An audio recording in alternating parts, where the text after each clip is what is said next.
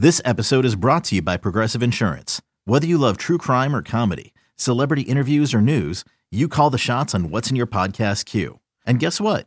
Now you can call them on your auto insurance too with the Name Your Price tool from Progressive. It works just the way it sounds. You tell Progressive how much you want to pay for car insurance, and they'll show you coverage options that fit your budget. Get your quote today at progressive.com to join the over 28 million drivers who trust Progressive. Progressive Casualty Insurance Company and Affiliates. Price and coverage match limited by state law.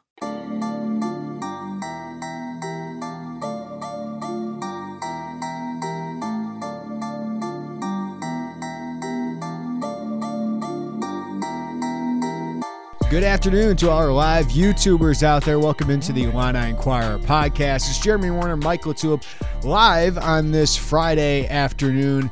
And if Mike and I are wiping some crusties from our eyes, uh, trying to down some coffee, it was a late night at State Farm Center, late night drive for both of us. Uh, so just a few hours of sleep, but we, got some thoughts uh, on this really epic comeback for Illinois. Down 18 points to Northwestern at the half. Looked bleak, Mike.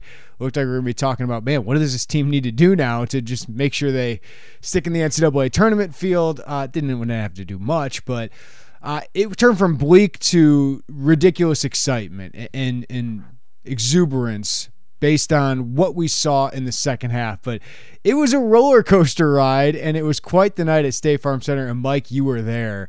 So, as a former player taking all that in, I'm always interested to get your perspective of of what your uh, thoughts were going through that game or at the end of that game. Yeah, I think what stood out the most is usually, usually, a team that puts together that type of first half uh, with the defensive miscues, the scouting miscues, uh, the turnovers. Uh, those teams should not be able to win the game. Uh, but once again, you can't count out the the talent that this team has, and when they do play with that bite, they're really tough to score on. Uh, they're tough to defend, and we can get into kind of the the changes that were made in the second half, but by and large, there's there's guys in this team that want the big moment and that want the pressure and the weight of that pressure, and and there's guys that aren't afraid to take some risks. And I think conservative play gets you beat last night in that second half, and so you needed some guys to to probably take some questionable shots. They went in, but they went in. So you know that that's and you needed them all. You needed them all. So um, you can point to a lot of guys that made just huge contributions and, and directly contributed to that win. But uh, look no further than Terrence Shannon and uh, Matthew Mayer and Sencire Harris and Coleman Hawkins and Ty Rodgers. I mean, it, it's really it felt like it was those those guys, and RJ did his thing as well. And we'll, we'll get into we'll get into talking about Jayden and and Dain and and Goody, but um, man, you had it speaks to this talent once again um, one through eight, one through nine, one through ten, whatever it is. You got you got a lot of good players. Yeah, I want to dive into the freshman again, making a huge impact on winning.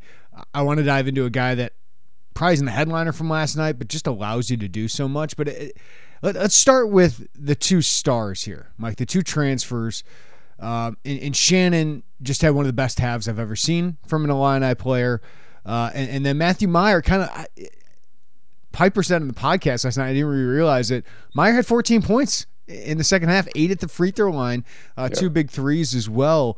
Um, but you saw what that duo is capable of when they're clicking together offensively. We haven't seen that uh, much. So, just what did you see from from Shannon in an epic half, and, and then Mayer to be uh, a huge supporting scorer there?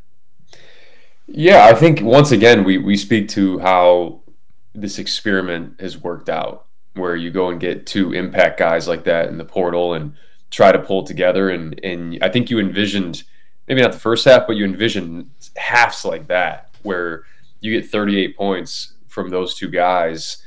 And they do it in a way that kind of complements each other. I, I thought it was extremely important that after airballing his first three in the in, in the first half and Terrence um, finding some sort of rhythm and that came from Matthew Mayer driving baseline and being able to hit him on that drift pass. And w- when you have guys that can shoot off script and off balance and maybe out of structure. Mm-hmm.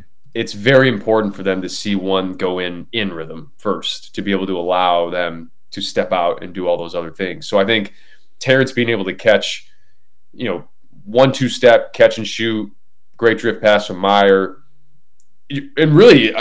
It felt like every basket was huge in that second half, but starting the half off by making that three the way that they did in rhythm, it, allowed, I think, Terrence to gain a little bit of confidence to where he hits a couple other ones in the beginning of that second half. And I'm not sure he shoots up the same confidence if he doesn't make that first one. And that's all from Mayer driving and them complimenting each other. And, you know, I thought I thought Terrence did an unbelievable job on Chase Audige in, in the second half. Uh, we'll, we'll, get into what makes that Northwestern offense so difficult to guard. Uh, but Terrence was just fantastic in that in that zoom action and, and guarding Chase and, and making sure that everything was was tough for him and nothing at the rim and he wasn't getting clean looks from three. So um, all around, just just fantastic effort. And those are two guys that when you look at in March, that's what I'm saying. Like you're you're a two seed or a three seed or a one seed. Like you don't want to play guys like that.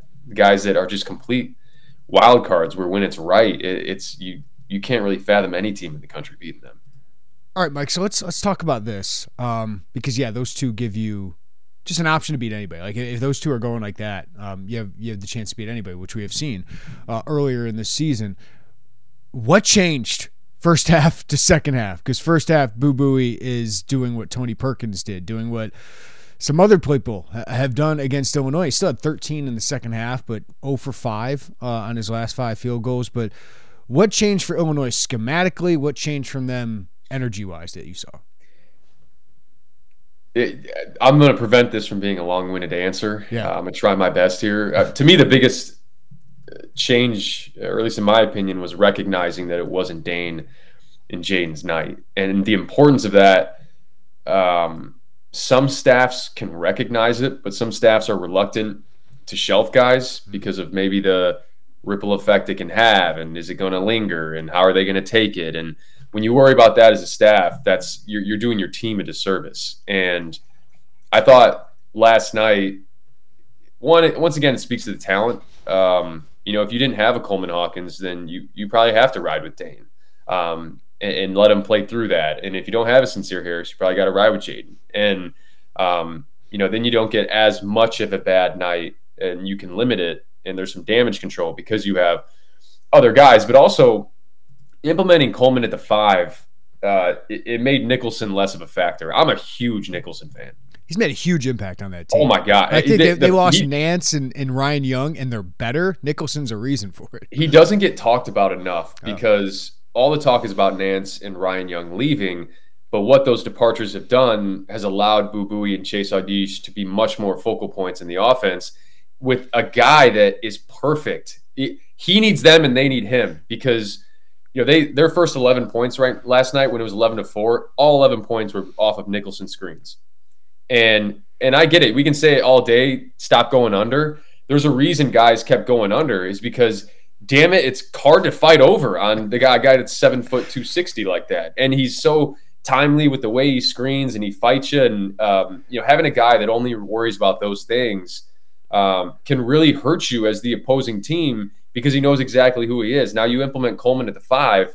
Now you spread him out offensively, and then you you limit his impact as a screener because when when Dain's guarding him and you're in drop coverage, uh, every every time Boo Buie comes off, if you're not going to fight through the screen or, Ch- or Chase Audige comes off, uh, it's free. There's you know there's no one up there to corral it. There's no one up there to switch it. And with Coleman, you know, you're not going to do that every time, but it's good to be able to deploy that in certain instances because with Coleman you can at least corral or stay with the ball or emergency switch if you need to. And and the way Boo Buie had it going and the way you wanted to keep Chase Audige from getting it going was making sure that every time they came off a screen, they at least saw some sort of body. And, it gave time for these guys to to fight through. But also, right, let's call a spade a spade. What changed? You made shots.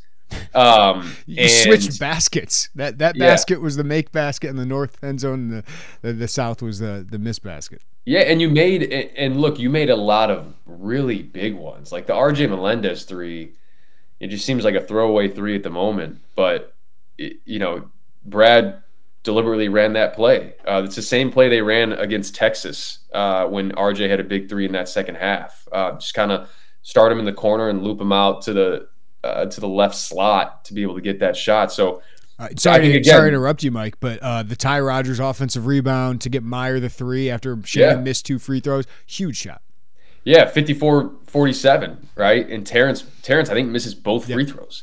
Um, you know, and then you kick it out to Mayer and he makes Nicholson dance a little bit. And uh, look, I think the other change, in my opinion, was when you're guarding Northwestern, especially with their guards, with Audige and with Buie, they're going to run that zoom action like crazy. So if, if you don't know what it is, picture Boo Buie and Chase Audige starting in, you know, in the paint.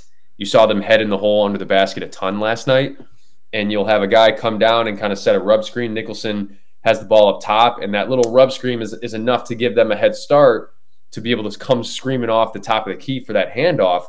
And it's, you know, the Phoenix Suns run it a ton. I mean, there's a lot of NBA teams that run it. It's a popular action. But when you have a screener like that, when you have good guards like that, it makes it really difficult to guard. So the change that I saw was, you know, instead of letting them dictate exactly where they wanted to go off that ball screen or off that handoff, guys started to really stay attached. We've talked about it before where if you're guarding a shooter, of course, but if you're guarding someone in zoom action and they're underneath the basket, it is imperative to stay attached. You cannot give them space because the space that you give them, now you're letting them dictate where to go. And now that's six feet that you have to make up to try to close that gap. And now they can either pop behind the screen if you want to cheat it, or they can continue to curl off of it and you're way too late trailing. So you know the and then the other thing too is they went under a ton in the first half, and it was not the scout at all. It was just it was just lazy. It was miscues, and even when you know Sencire Harris helps from the ball side corner, and then what I'm referring to with the zoom action, it goes for other plays too. So picture this. I'm gonna back up my seat right now. If you're watching on the YouTube yeah. channel, this is to be helpful. If you're listening, I apologize, but I am guarding the inbound. Okay, I'm Sencire Harris. I'm guarding the inbound when Boo Buie enters it, okay, so now Boo Buie enters it. If you just take a step back and put your arms out and don't give him a certain way to go, he is completely dictating you. Mm-hmm. And because Sencire did that, Buie could give one jab right, get you off a little bit. Now you're a little bit late, and then come off the baseline. And when he comes off the baseline, you think you're late, so you try to shoot the gap. And then because he's being able to dictate it, he gives you a little nudge and is able to bump back off the screen and hits that corner three. So the point is when guys inbounded on you, okay, the first thing you need to do it's armbar right on his right hip, and I am giving you one way to go. Yep. And by giving you one way to go, now I know which way it is. So right. I can I can be more in tune with when to trail, how to trail, and and they call it locking and trailing. You got to lock onto him and then trail. You can't give him both ways to go because that gives him a way to shake off of you. So um, I know that's a long-winded answer, but I I just wanted to break that down because it, it, hurt them a ton in the first half. No, that's why we love having you, Mike. Uh, I you, before we get to the freshmen, I know everyone wants to hear your thoughts because it's so much fun to watch them. Um, Coleman Hawkins uh, did not have a huge stat line, but again, he plays an incredible amount of minutes for this team. And and you mentioned, Mike, I'm glad you did. Their ability just to change. Like that that is invaluable. And it's all it's mostly Coleman Hawkins. Like the fact that we, we talk about last year's team, they had to play one way. There, there was one way they could really play, and then Brad in the NCAA tournament just throws the freshman in because why not? Um, but there was really only one way they could play. This year, you can change it up mid game pregame, all those different things. And Coleman Hawkins is a huge part of it. Had had a big block, uh, had had a couple nice moments, but just his versatility is is incredibly valuable. Yeah, and look, he's he once again shows his intellect every game, and there were a lot of lot of different times that that showed last night, and one in particular, it's eleven to four, right? And Matthew Mayer's backing down into the post, and Coleman knows that I think he was guarded by Verhoeven uh, at the time and knows that if I'm ball side, that is where the trap is coming from. So the second that that trap goes, I'm diving to the basket because I know my man's going to leave me. And if they can't zone up in time, I'm going to have a free run and Matthew Mayer hits him for a layup, a little alley oop layup. And then, you know, another time as well. And also, I thought his pursuit on the glass was fantastic in the first half. That's that was to me that was kind of the one bright spot for them in the first half was I thought Matthew Mayer and, and Coleman Hawkins in particular just really kept things alive uh, in, in, the first half and gave them at least second chance opportunities. They didn't capitalize on a lot of them, but gave them a lot of second chance opportunities. And then you talk about growth as well with Coleman. There was a, a you know 57-50 uh, Coleman's kind of dancing with the ball on the left wing. You can hear the State Farm Center getting restless, like it, you, it, like it's palpable. Like you can start hearing like, "Oh, is he doing like that?" And November Coleman and last year Coleman would have snatched it back and shot a step back three, but even when he goes to get into his dribble downhill, there's two seconds left in the shot clock, and he uses every ounce of that shot clock, gets Nick and shot fakes at the end, and gets Nicholson up in the air and then finishes. Like that is that is what that's who Coleman Hawkins is. Yep. And I, I, I get it. You know, some people have stuff to say about him, but time and time again, he shows why he makes winning plays. And, and he did again last night. Yeah.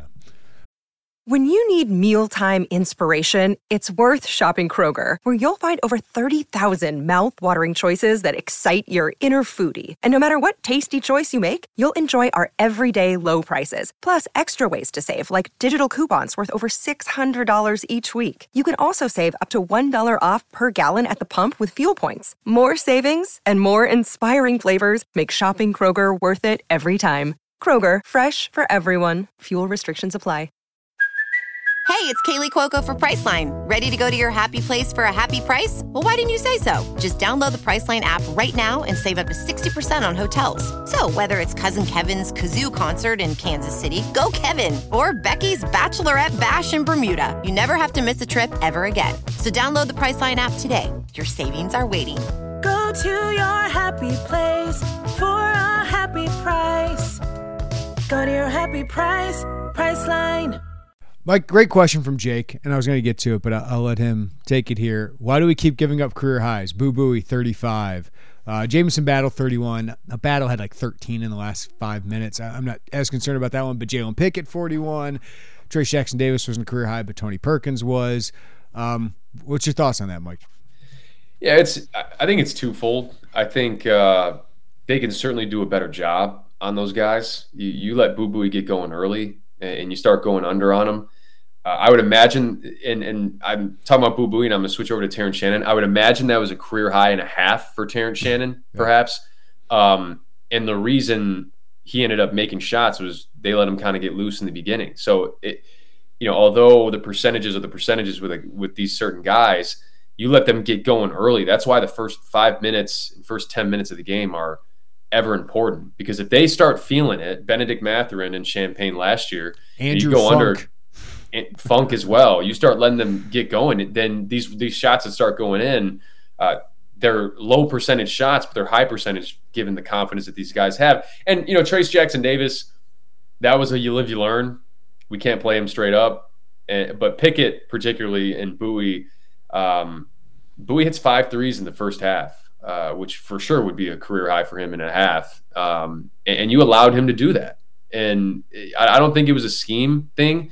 They were not supposed to be going under, and they went under. Pickett, Pickett was kind of the ultimate. I'm gonna shake your hand, man, because I even when they got the switches, and I know you didn't want Dain on him a ton, but even when Dain got switched onto him, he was going into step back threes, and and he was just making them. So for those types of guys, I thought Sencire did a good job.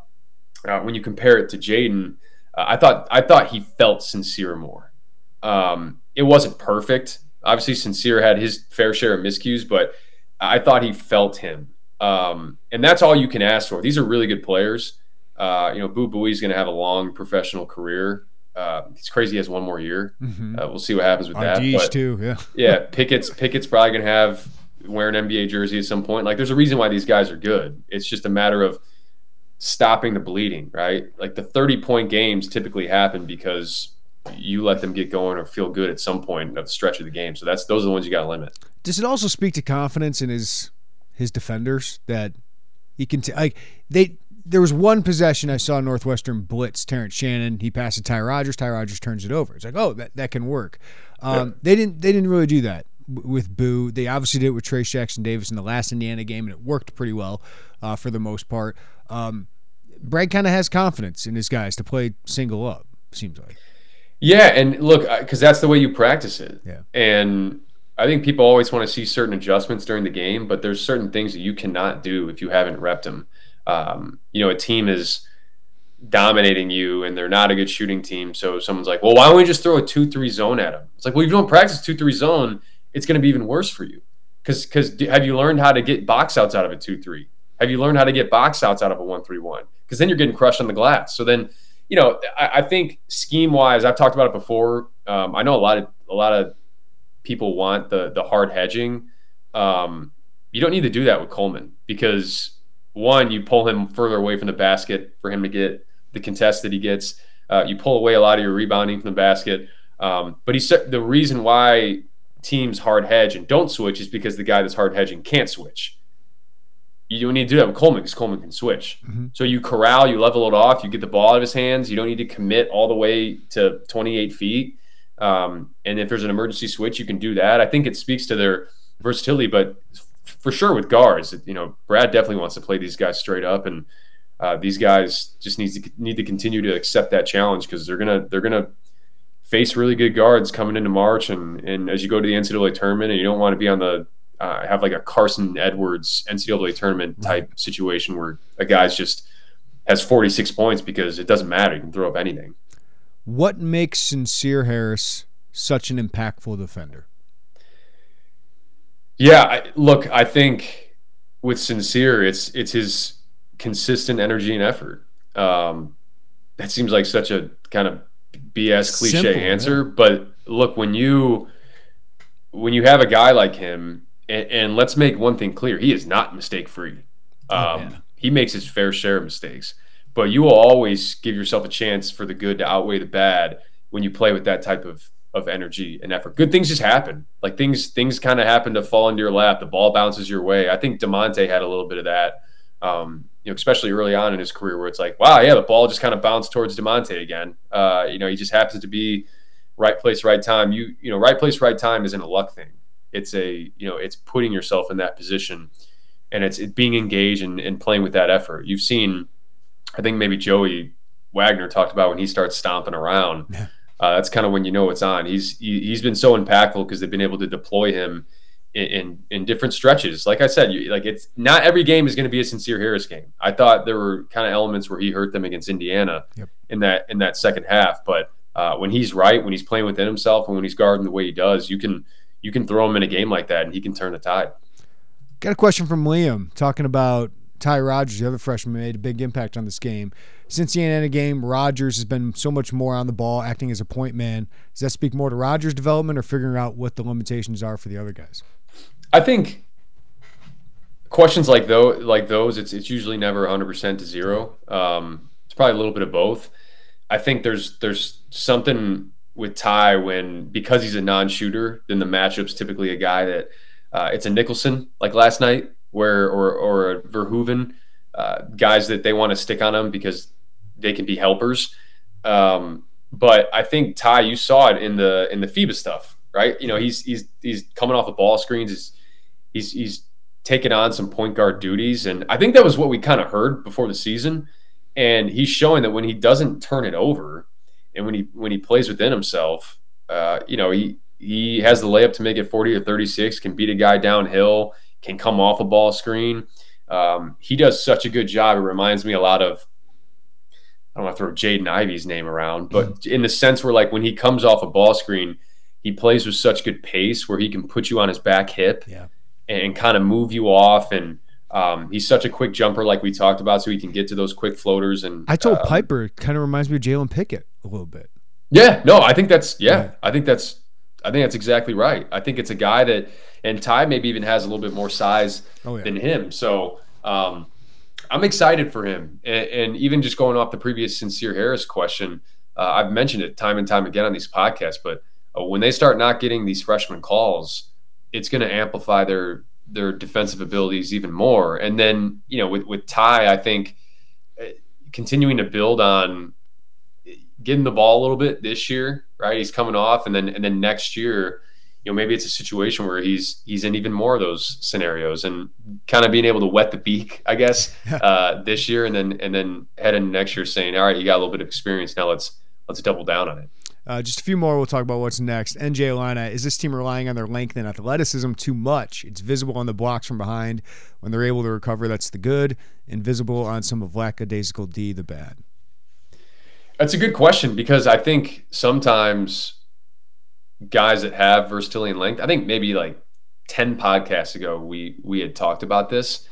Uh, when you know that you have that length and versatility, you tend to relax a little bit because you know that. I mean, Matthew Mayer, Look no further than Matthew Mayer. I mean, I've never seen a guy go more from hands on his knees to recovering to block a shot off the glass. Um, I could not do that. Uh, I had to be in the gap. I had to be in the right position. I just didn't. I didn't have the size and length, but these guys do. So you, it's it's continuing to challenge yourself and say, "Hey, I know we have this size and length, but if we stay in tune and we're and we're dialed in the whole entire time, I mean, look what we can do. I mean, Ty Ty's a really good example of that, where I think Ty's always dialed in. He's always ready to rotate. He's always ready to sink and fill or crack down, and he typically puts himself in a good position with that. So Matthew Mayer's probably at like a 70% success rate with that, but if he can get that up to 80%, 85%, he's he's going to be even more of an impactful defender. But the difference of Mayer and Alfonso Plummer on defense, just yeah, lengthwise, is is you you can have an off possession and recover enough. yeah, and look, Plummer's Plummer's biggest thing was he had kind of the double whammy, right? Yeah. He he would take plays off, and he didn't have the length and size to recover, and he got hung up on screens all the time. So, you know, when you get hung up, hung up on a screen, Matthew Mayer's done it before but he can at least chase down and get a contest or get a hand on the ball. Right. Um, those smaller guys can't do that. So the margin for error is smaller. So I, I don't know if at this point, all of a sudden, Matthew Mayer's going to be like, you know what? I'm not going hands on the knees anymore. Yeah. Um, that's probably going to continue. You just, I guess you just kind of have to roll with it. I'd be shocked if it hasn't been addressed, but he's, he's made his impact felt. He's made his presence felt uh, on that end. And you just want to see him be more consistent with, with that effort. Uh, Global says half of Nicholson's screens are borderline illegal, shuffling in the defender, yeah. kneeing and pushing off both arms and hands. Yeah, he moves a little bit, Mike, uh, but he seems to have down to a science because they don't call it. Yeah, he's masterful with it. I, I think, you know, a guy like that we've talked about before. I know I sung his praises earlier in the podcast, but a guy that knows who he is. Um, I, when I was doing the film review, I was like, maybe I'll count the amount of screens that Nicholson set in the game. And then I got like five minutes into the game, I'm like, I can't do this. Um, in the 30s by that point. Yeah, he was. He was like, you know, he. You know who he I, reminds me of, Mike? The one good year of Omer Asik on the Chicago yeah, Bulls. Sure, sure, yeah. Uh, what that was a hell of a pull, Jeremy. Um, but he, you know, I, I remember I was tracking it in the beginning of the game and like I said, you know, their first 11 points were directly off of Nicholson screens. And I'm like, points per screen should be like a metric. We do all these other metrics. Um, I think he he had a he generated 11 points off eight screens um, in the first three minutes of the game, which is just nuts. That, that's that, a that's your stat, man. It's a very high success rate. It's called the Latulip. Yeah, yeah. We'll coin it. It's like the Elam ending, right? He's just throwing his name on it. I'll throw my name on that one. I love it. I love it. All right, Mike. Next, you head to Ohio State, a team that is floundering, a free fall. I, I said it last night. They have a Minnesota like streak here 14 of 15 they have lost. Clearly, they are more talented uh, than, than, Minnesota, at least depth wise. Minnesota's got a few good players, but I mean, Brice Sensabaugh is probably going to be a first round draft pick. Um, they have some talented guys, but head on the road, Mike right now, I still believe it's a quad one opportunity. I, I doubt it will stay that way. Um, How? Yeah, that's just crazy. Like the the fact that a ranked win over Northwestern is not a quad one win. Um, I feel like we need to move that quad to quad one through forty. Yeah, the the analytics don't like Northwestern, yeah. and it's it's because of their offensive metrics. But the analytics really like Ohio State, and it's because of their offensive metrics, um, which have slid considerably. But look, this is a game that you do not want to be the team that allows this Ohio State team to get right.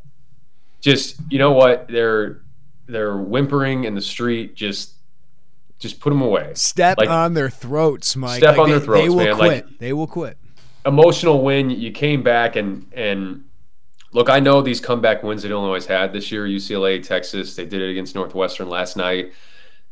Don't have this become uh, you know a trend again where it's like, hey, we'll get down and then we'll have the wind at our back and then we'll come back into it. This is a this is 11 a.m. or I guess noon Eastern. This is noon Eastern um, in what is likely going to be a half filled, if that, Sleepy. arena. Yeah. Uh, you're going to need to create your own energy. But for me, this is kind of my, uh, I guess, under the radar um, thing I'm looking for in this game. I don't want to see anything lingering from Dain Dainja, Jayden Epps, or Luke Goode. I, you know, last night was last night. Flush it. Wasn't your wasn't your game. Flush it because those three guys, you need them, man. Like you need them in a big way. So it can't be about look, the hardest thing to do for young guys is to separate their own performance from what the team accomplished. And I say that because a lot of guys and I you know, I was I was the same way when I was younger where I was like I want you to know that I'm not okay with being out. Maybe I'm happy that we won, but I want you I want you to know that I'm okay with not being out. So guys show that in different ways. And at this time in March or late February, early March, you're relying on on a few young guys, and these young guys need to be mature, right? Turn the corner, turn the page. You know, the, these the the games keep coming, and then all of a sudden it's March, and all of a sudden it's over. So you know, you you got to be able to to have a short term memory on that. And I'll, I'll say this too, I was really impressed last night. Uh, you know, Jay Epps, I was there live, I saw it. Um, you know, he, he was he was in his own world. Um, yeah, like he, the- he asked out after he gave him another three to Buie in their second half run, and Yeah. he never came back, and the body language wasn't great. Yeah, and, and look, that's that's that's not um, atypical for a, No. a young guy. It, it- but I will say that just like the Matthew Mayer, we asked about like leadership on this team before the season, just like the Matthew Mayer hug of RJ Melendez. I know every- like we've made a lot of that, but I saw it live, and I think that that means a lot. And um, same thing with Jayden Epps, man. Like he gets up off the bench to to go to the huddle. I think there was maybe it was at the under four media, and you know very clearly was not going back into the game. Like he was done for the night. And Sencire Harris and Terrence Shannon just put on a show. The place is rocking. They're fired up. They're pumped up. And the first thing they do when they get to the huddle is walk over and hug Jayden Epps That's huge. and I pat him on the that. back and say and and say, hey man, like we got, I don't know what was said, but I could tell just the demeanor is like, hey, we got you, like we got your back, all right, and and and we know that you're going to have ours. Um, you know, in, in the next few weeks, there's going to be a moment where where Jayden Epps is going to step up and he's going to have their back. So, Dude, I um, loved everything about Terrence on the court, but the energy and the leadership he was showing, like he yeah, emotionally he put them on his back as well, along with Sencire and Ty and all those things. But just, I, I just saw that guy was going to win that game.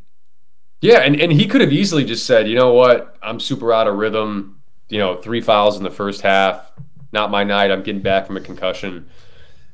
But that he just- leadership right there that you're talking, Yeah. like, I, I love seeing that. Well. Just that's- assertive Terrence Shannon in any way.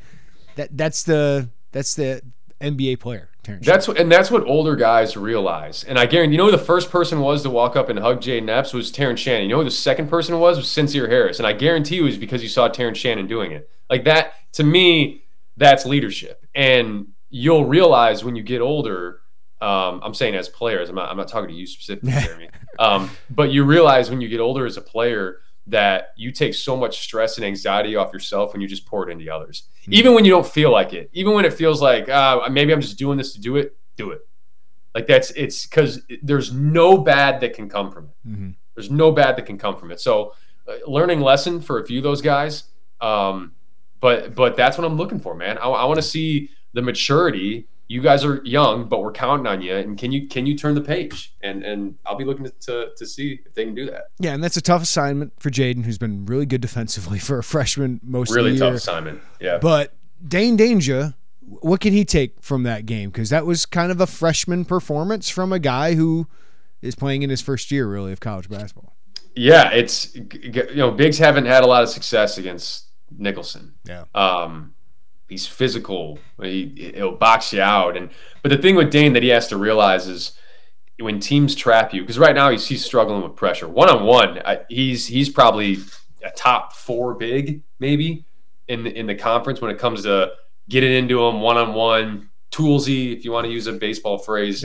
Um, but when he sees pressure, his immediate instinct is to try to spin out of it or get out of it. I mean, he had a moment last night where Matthew Mayer, they entered the ball to him. Matthew Mayer was coming on the baseline towards him out to the same ball side corner and he spun into Matthew Mayer when he could have just dribbled with his left to beat the press. To, like that trap, you know it's coming from the ball side. That quick move has to be because the, the defense is rotating from the baseline. So that quick move has to be to the midline because then you eliminate the trapper that's coming over. If you can if you can beat him through that gap, you eliminate the trapper. When you spin and Nicholson levels you off, or you stop because you see a baseline rotator, now, when you come back around, that guy's on your back for to trap, and that's where he got the majority of his turnovers. And then the one-handed passes out of the traps too. Like he's yep. once he's going to start. Look, when he becomes more of a focal point in this league, just like Trayce Jackson Davis, just like Hunter Dickinson, just like Zach Edey, dude, you're going to get trapped. Yeah. Like that's that, and that, it's what makes what Kofi did even more crazy. Is he got trapped like every night, and it right. didn't matter. You still 21 a game. So. Yeah yeah, I think that's where you kind of tip your cap and say, Dain, like you, you still got a ways to go, but that's that's encouraging. Like the fact that Dain has a, a long ways to go, it's like, dude, he's already making a huge impact in the conference. So you know, he, he, learn again, learn from last night, and you know maybe next game is is your game. And the fact that you can survive and win a game with Dain and Jayden playing poorly and having a bad yeah. half, like so it's why it's why this team is is is understandably frustrating within games from game to game. Most teams are in college basketball, but I, I know you have there's such high expectations with this program, but yeah. this team is so enticing, Mike, because of when they are good, they can beat anybody. Yeah, I mean that's you said it. I'm not going to add too much to that. They the highs are highs and the lows are lows, and the reason the highs are highs is because of the talent level, and the reason the lows are lows or lows are lower is because you just you have a lot of inexperience on that team, and you have this is still year one. All these guys playing together. It's the anti Northwestern. Yep. You know where where Northwestern is super stable and solid is where is areas that Illinois isn't because of their their youth and, and experience. So um, again, it speaks to being able to have stability year after year and bring back guys, bring back your backcourt, bring back your wings, and those guys will continue to learn how to play together, continue to value the scout, and because that's what Northwestern. That when I watch Northwestern, that's what they do. They they are never out of position defensively. Um, they run their stuff to a T. They got everybody on that team that you know their role identification is chef's kiss. they know exactly who they are, and that's what makes them hard to beat. Because you look at them analytically, that should not be a team that's second in the conference. Right. But if you do all those little intangible things, you can find yourself towards the top. And then if you do all those intangible things and you add the talent on top of it, like this Illinois team has, that's when you're winning leagues. So so we'll say about that, I guess. Um, Mike, the, the last stretch here, you got Ohio State home against Michigan at Purdue. Obviously, playing at Mackey is incredibly, incredibly difficult. Uh, getting getting a double bye is still going to be difficult, even if you win two, because Maryland, Indiana have the tiebreaker over you. So if they win 12 and you win 12, uh, Illinois will be below that. We'll see if Northwestern uh, can, can, scratch out some wins here against a tough schedule. Uh, but man, Illinois is in the thick of it and they have the chance to to finish top five uh, at least for a four straight year in the Big Ten. Yeah, and look, this this Michigan game coming up. Uh, why every year Michigan, it's like ah, they're dangerous again in in in the late season, and um, you know they're they they I think they popped themselves on the right side of the bubble last night, um, but they have a lot of guys that are emerging. I think Dug McDaniel was fantastic last night for them against Rutgers, and Kobe Bufkin's playing like an NBA draft pick. Um, I wouldn't be surprised to see him gone this year, uh, which again is it feels like Michigan does this year after year, where it's like, oh wait, yeah, those guys are leaving now. Like Brazdeikis left, and um, what's what's for the Houston left, and Diabate leaves, and now you got Bufkin. You think you have some stability, and he might be gone too. So, uh, and then you know what you get with Hunter. Um, as well. I think they, they've they've done a better job of being able to play together, and their roles are somewhat being identified yeah. as well because that was their biggest issue early in the season. So uh, yeah, I mean you're in for probably another dogfight. Um, in that game. So I'm excited because if you win two, I mean, what's what are the what are the chances here? Is there is there a world? Um, what they they win out and Purdue loses out? Is that a share of the title? Is it is it alive at all? If per, yeah, Purdue hasn't clinched quite yet because Northwestern's just a game and a half back, and they've beaten Purdue. Um, let's see, Michigan's got Wisconsin at home, Illinois away, Indiana away, and they've lost to Purdue. I don't think Michigan can win it because they lost to Purdue. Well, they could win a share of it, uh, Right. but they wouldn't get the one seed. Um, yeah, they're, they're still mathematical, which would be insane. well, I guess th- theoretically, you know, Illinois wins out, which means they beat Purdue. Purdue loses out. They get a share. Yeah. I mean, it's not. It it, it could happen, I guess, right? Because all these other teams, I think Illinois or Indiana still plays Purdue, hmm um, which I guess would Tomorrow, yeah. vault, vault Indiana up. But I think Indiana Indiana still plays one more. Michigan, right? Uh, um, Indiana's got at Purdue, home against Iowa, home against Michigan. right. And then I think Maryland still plays somebody as well that's also in that mix. I could be wrong there, but Northwestern. Yeah, they, they play. A lot of these teams are playing each They other. play each other. Nobody At- at has. the top. I don't think anybody has Minnesota left. Nobody has Nebraska. like Illinois got Ohio State left. Um, but yeah, nobody's got Nebraska. which is good because I think Illinois has the we- this this next game. Illinois by standings Right. has the the weakest opponent out of anybody that is up there. So that's why it's all the more important that you go and grab that win. Yeah. Um, because this rest of the the rest of these teams are probably going to end up cannibalizing themselves in this last week or so. All right, Michael LaTulip, man. Thanks as always. We'll reconvene next week. Of course, we're going to record our film room after this, so all you VIP members will get a chance to watch Mike break down how this happened in detail on the court. I'm looking forward to this. Uh, so you can check that out on the VIP side. Uh, but thanks for listening on, on the YouTube channel for everyone that did. Uh, and Mike, thanks as always, man, for making us basketball smarter, man. Appreciate it, man. Great stuff as always from Mike LaTulip, and you can check out the VIP film room this weekend at IlliniInquirer.com. It's great to learn about the game. Like I, I am much smarter watching the game uh, because of watching these and going through these with Michael LaTulip. Said that's a great part, but this one's even just fun to relive uh, and, and to have somebody really, really break it down. Because Hummel is fantastic. I saw Robbie last night, really nice guy. Um, but you know to get the breakdown of the film go back and, and kind of do all these things. It's awesome with michael LaTulip. so take advantage of that if you're a vip member and check out the vip film rooms that we post after uh, each week after some of these games. And if you're not a vip member it's just one dollar for your first month. And i can tell you that is worth the price of admission for michael LaTulip's film rooms and, and when we get jay lehman in the fall breaking down football as well all right, that'll do it for us on this Illini Inquirer podcast. Give us a follow, rating, review wherever you get your podcast. Check us out on YouTube. We are going to do some of these pods live on YouTube if you if you prefer that. It's been a lot of fun uh, getting some interaction with you guys that way as well, and uh, just grow the audience over there. So subscribe to us on YouTube. Uh, give us a like. That helps us out a lot. Uh, so appreciate when you guys do that. But everybody have a great weekend. Take care of each other, and we'll talk to you next time on the Illini Inquirer podcast. Bye, everybody.